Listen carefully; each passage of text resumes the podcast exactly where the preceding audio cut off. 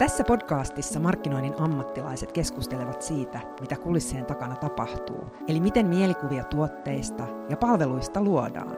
Yhteistyössä ketterä suunnittelutoimisto Works. Näin niitä mielikuvia luodaan muistuttaa, miten onnistumista mitataan. Ääneen päästetään Worksin toimari Jussi Piri ja Suomen johtava tutkija ja mittaamisen guru Susanne Vuori. Tätä kaksikkoa kuulkaa yhdistää sydämen läpätys dataan ja siitä johdettuun tietoon. Jussi, aloita sä. Mitä sun mielestä mittaamiselle tänä päivänä kuuluu?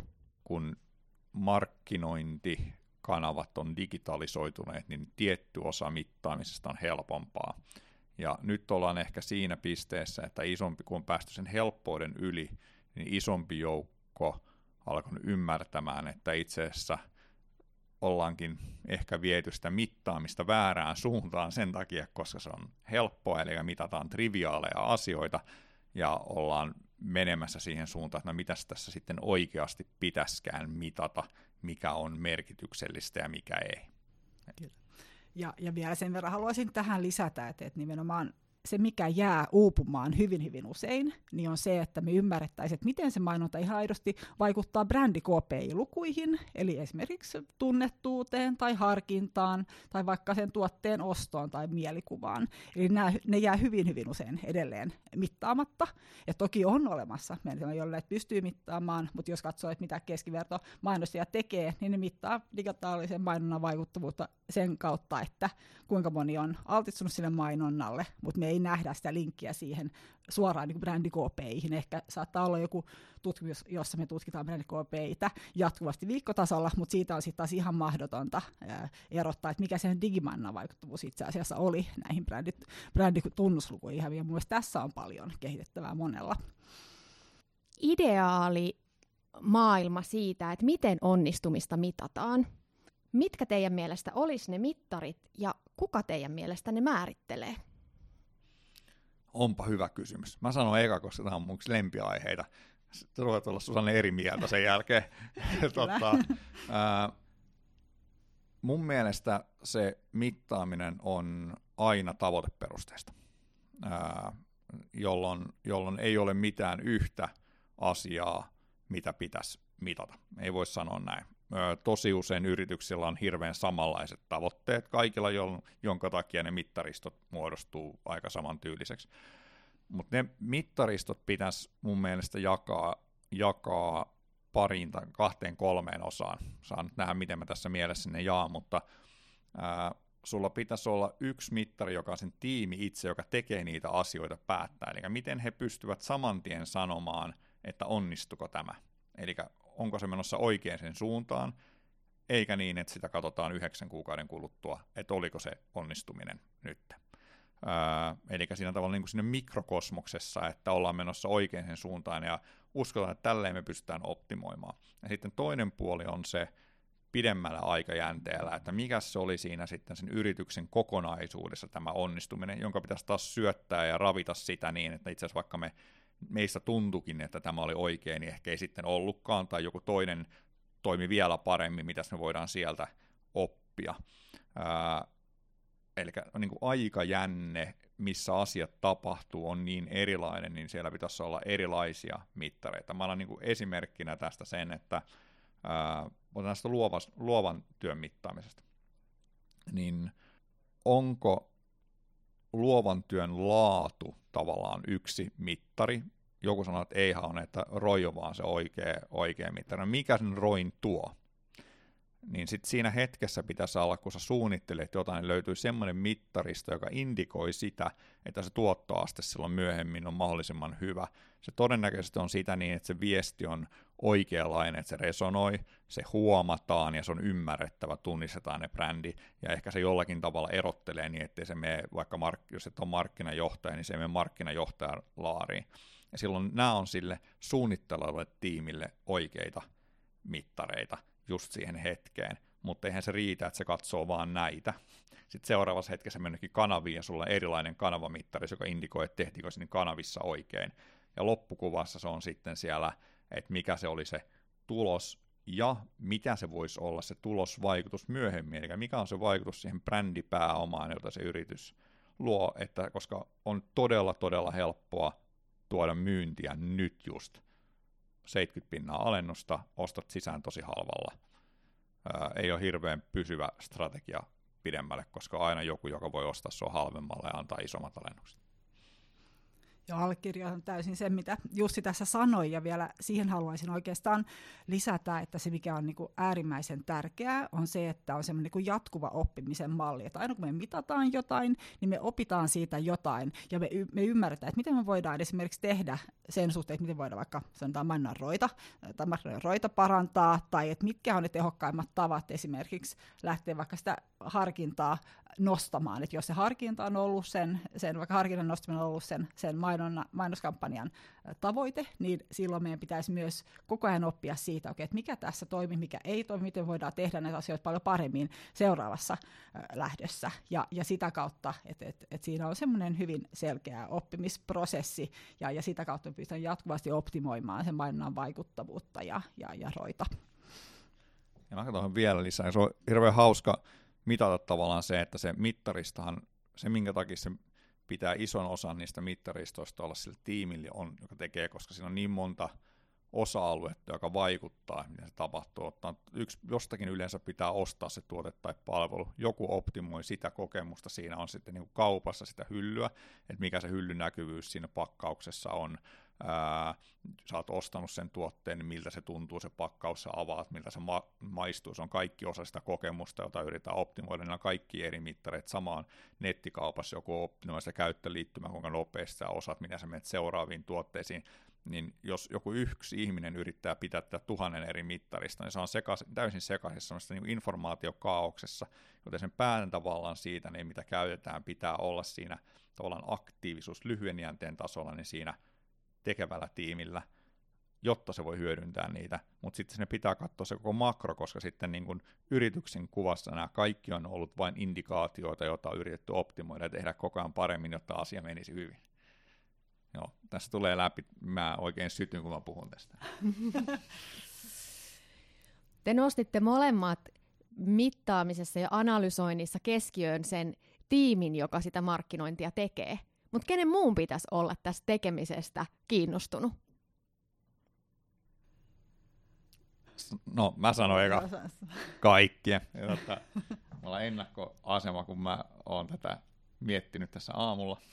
tota, Mutta sehän on, koska se on osa sitä yrityksen ekosysteemiä, sulla yritykseen, jos me tosi niin yksinkertaistaan paljon sieltä, niin, niin johdolla on mittareita se, että miten sinne tuodaan tavaraa sisään, eli ostetaan, on sitten palvelut tuotetta, sitten sulla on joku, mikä pyörii ennen kuin se myydään, joka on varastoarvot ja, ja sisäiset kustannukset, ja tota, sitten sulla on se ää, niin kuin investointi, joka menee siihen niin, että tavoitetaan ja myydään se tuotte. Että näistä asioista pitäisi koostua sen yritysjohdon mittarista, jolloin kyllä toimitusjohtajan pitäisi olla ihan yhtä kiinnostunut siitä niin, että mikä on, on tota, sanotaan vaikka mainonnan läpi, niin viestin läpimenoaste, kuin siitä niin, että mikä on, on Oulun varaston kiertonopeus.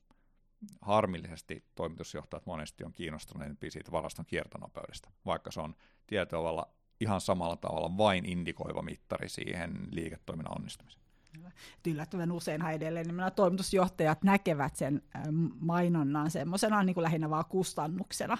Et, et siksihän niin kuin usein niin toimitusjohtaja saat, saattaisi enemmän kiinnostaa nimenomaan esimerkiksi myynnin mallinnus, jos me päästään aidosti kiinni siihen, että miten paljon – esimerkiksi yksi euro investoitunut mainontaan, niin miten paljon se tuo, tuo lisämyyntiä. Ja, ja sitä kautta sitten tota, ymmärtää sen vaikuttavuuden paremmin, mutta on ihan täysin samaa mieltä, että kyllä toimitusjohtaja ja talousjohtaja pitäisi olla hyvin kiinnostunut tästä, koska, koska tota, mainontahan ei todellakaan ole vaan, vaan investointi, vaan se on niin kuin sille saa hyvää, hyvää tuottoa, etenkin jos asioita tekee oikein ja nimenomaan mittaa ja optimoi jatkuvasti sitä tekemistä.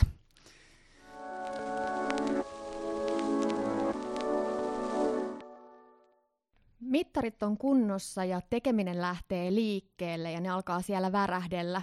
Missä kohti on oikea hetki tehdä muutoksia siihen tekemiseen? No, jos tosiaan on semmoinen ihan niin kuin reaaliaikainen seuranta, niin parhaassa tapauksessa niitä muutoksia lähdetään tekemään ihan heti. Eli esimerkiksi jos me huomataan, että joku tietty luova toteutus ei toimi hyvin, niin kannattaa ehdottomasti heti lähteä esimerkiksi sitten muuttamaan sitä ja sitten selvittää, että mikä siinä ei toimi. Et siis rea- niin kuin parhaassa tapauksessa toimii nimenomaan näin. Siis välillähän siinä voi olla toki vähän esteenä, ettei ehkä ole kyvyksy- kyvykkyyksiä sitten tota, lähteä niin nopeasti reagoimaan, mutta ihanne maailmassa niin niihin muutoksiin muutoksiin tai niihin haasteisiin reagoidaan ihan heti. On, ja siis se on, mä ehkä kannustaisin reagoimaan aika nopeasti, jos sä oot valmis myös sit sen jälkeen uudestaan muuttamaan sun toimintaa niiden tulosten perusteella. Koska tota, me, meidän ihmiset, meidän kyvykkyys analysoida sitä tietoa on tosi valtava, kun sitä tulee eri lähteistä. Me ei aina ehkä pystytä sanallistamaan, että mihin se päätös perustuu. Niin, mutta jos sitä ehkä niin kannustan siihen, että hirveä määrä informaatiota jäsenetyssä muodossa, joka on jatkuvaa, jolloin sä opit koko ajan siitä, mitä on, niin silloin sun mutuun voi luottaa, koska intuitio on oikein informoituna hirveän hyvä tapa tehdä päätöksiä. Se on tosi huono silloin, kun sulla on kapealta alalta sitä tietoa, koska on vaikea, mitä kompleksisempi ympäristö on, niin sitä vaikeampaa on etukäteen aavistaa, että mistä kaikesta tarvitsisi tietoa, niin sulla on tosi usein se tilanne, että vaikka sä luulisit, että sulla on kaikki tieto, niin sulla on itse asiassa vääristynyt se tieto. Ja tämä ytää taas siihen reagointinopeuteen, että jos sä tämmöisiin tilanteissa kannattaisi reagoida ja tehdä jotain, ja sitten tauon katsoa, miten siihen reagoi, niin mennäänkö oikeaan suuntaan, niin taas sun mittaristo kehittyy, ja sä löydät jonkun uuden kohdan, että tätäkin pitäisi seurata. Kyllä. Ja, ja sittenhän se riippuu itse aika paljon siitä, että, että mikä media on kyseessä. Että sanotaan, että meillä on jollain, jollain on iso kampanja menossa, ja jos se, jos se on hyvin vahvasti digipainotteinen, niin sieltähän pysyy aika nopeasti näkyvissä, että mitkä, mitkä näissä yksittäismainoksista tota, toimii parhaiten, ja sitten lähtee esimerkiksi niin kuin painottamaan jotain tiettyjä viestejä enemmän, koska se toimii näin, mutta sitten taas, että jos on iso TV-kampanja, niin, niin se on aika selvää, että eihän sitä tietenkään pysty suoraan jotenkin lähteä muuttamaan sitä TV-mainontaa. Se käytännössä on mahdollista, mutta et, etenkin digimainonnan osalta niin, niin tota, on täysin mahdollista reagoida hyvinkin nopeasti ja lähteä tekemään muutoksia ja, ja, ja saada sitä, sitä tota kampanjan roita ö, parannettua. Olisi hauska antaa esimerkin Worksistä. Tota, jos me seurattaisiin meidän markkinointipanostuksia samalla tavalla kuin suurin osa yrityksistä seurantaa, niin me ei varmaan tehtäisi ollenkaan. Eli vaikka niin B2B-yrityksissä on liidipohjainen, mehän emme saa yhtään liidiä suoraan mistään, mitä me tehdään mutta samanaikaisesti me saadaan ihan hirveän paljon enemmän tällä hetkellä yhteydenottoja suoraan meihin kuin vuosi sitten.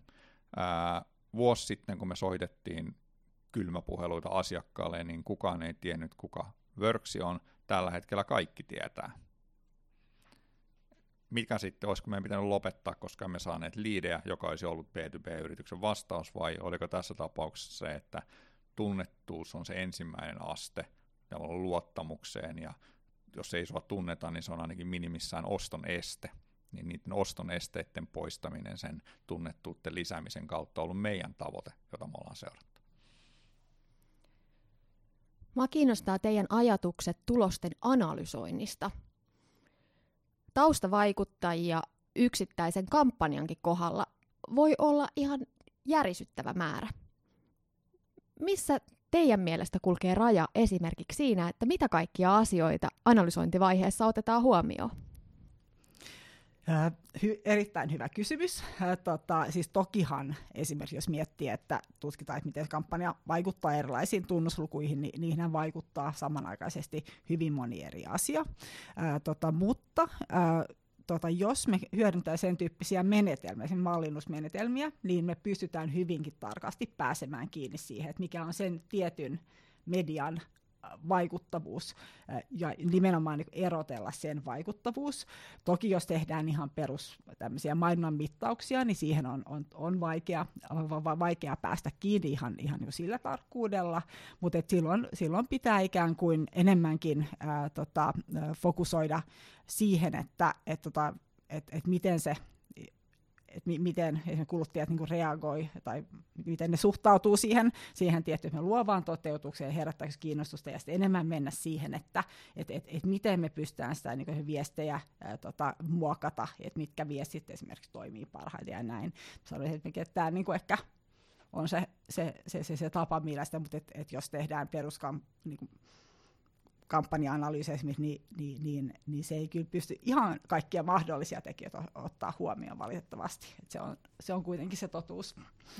Ja mä jaan siitäkin mm. jotenkin sillä tavalla, että se on paljon kiinni siitä tiimin tai sitten tekijäryhmän tavoitteesta, että ottaa mahdollisimman laajan määrän muuttuja mukaan aina jokaisessa Ja sitten kun sulla on monta tiimiä yrityksestä ja osa-aluetta, ja kun nämä kaikki, niin sitten jokuhan katsoo yleensä niiden kaikkien läpi, jonka pitää ottaa vielä enemmän siitä, niin että siinä analysointivaiheessa mahdollisimman paljon se tulos on parempi, ää, tai ainakin yrität tunnistaa, mitä sieltä puuttuu, mutta sitten siinä raportointivaiheessa mahdollisimman vähän, jotta pystytään yksinkertaistamaan asioita päätöksentekoa varten, koska toinen, mikä on meidän ihmisille ominaista, että jos meillä on tasa-arvoisia elementtejä joka puolella ympäriinsä, niin jotka tuntuu, on kaikki tuntuu faktoilta, niin se estää meidän päätöksentekoa. Niin siellä analysoijalla on todella iso vastuus yksinkertaistaa sitä että nämä oli itse asiassa ne tärkeimmät asiat, ja ne ehkä se isoin vaikuttavuus seuraavassa niin meidän toiminnan parantamiseksi on, kun tehdään tätä. Eli analysointivaiheessa hirveästi, sen esityksestä tosi vähän.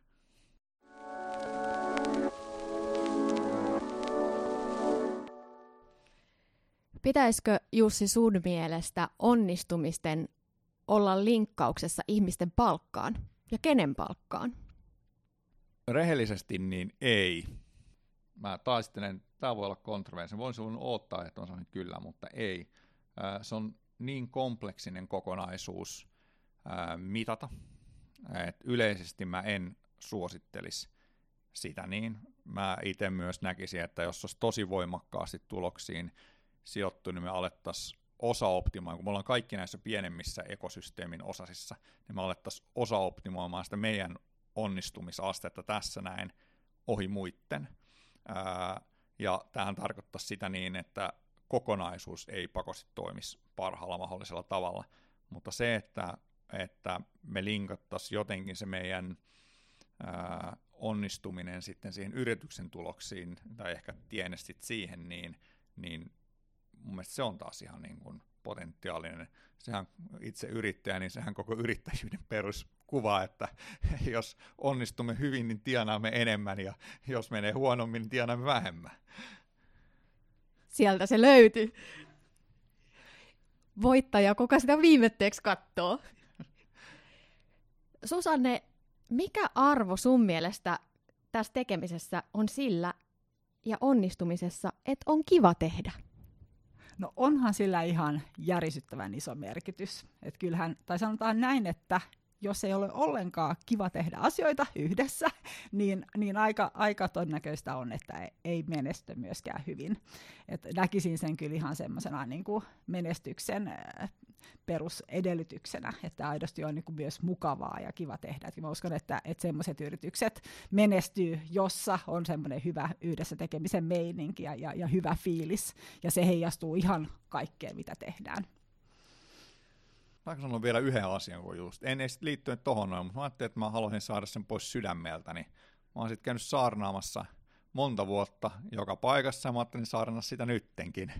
Ja se on siitä niin, että jos yksi asia pitäisi muuttaa markkinoinnin mittaamisessa, on se aikajänne, johon se kohdistuu. Tällä hetkellä se rajoittuu yleensä maksimissaan vuoteen, mitä on tapahtunut, miten meillä, miten meillä on heilastanut asiat. Ja vuosi ei ole semmoinen asia, jossa ihmisten asenteet ja mielikuvat ja yrityksen liiketoiminta markkinoinnin keinoin usein räjähtää johonkin eri suuntaan, varsinkin jos sulla on vakiintunut toimiala, jossa sulla on tavallaan tunnettuus jo aika korkea. Tietenkin nuorelle täysin tuntemattomalle, niin sehän on ihan eri asia. Sitten se vasta luodaan niitä, se voi mennä ihan minne tahansa niin kuin kuukaudessakin. Mutta se aikajänteen katsominen, että sä, jos sä investoit tehtaaseen, niin saat valmistautunut siihen, että se tehdas on maksanut itsensä takaisin 6, 7, 8 vuoden kuluttua. Miten se voi olla niin vaikeaa ymmärtää se, että kun me investoidaan markkinointiin, että se markkinointikin tuottaa joskus myöhemmin enemmän kuin just siinä hetkellä, kun just vasta investoitiin. Se investointi tuottaa myöhemmin. Joo, tämä mä halusin pois sydämeltä. Tuliko keveämpi olo? Tuli. Eli välillä täytyy katsoa myös taaksepäin, mutta täytyy katsoa myös eteenpäin. Ja seuraavassa luvussa me lähdetään kurkkimaan etanan sarvia ja mahdollisesti ennustuspalloa ja mietitään, että mitä markkinoinnin tulevaisuudessa tulee tapahtumaan.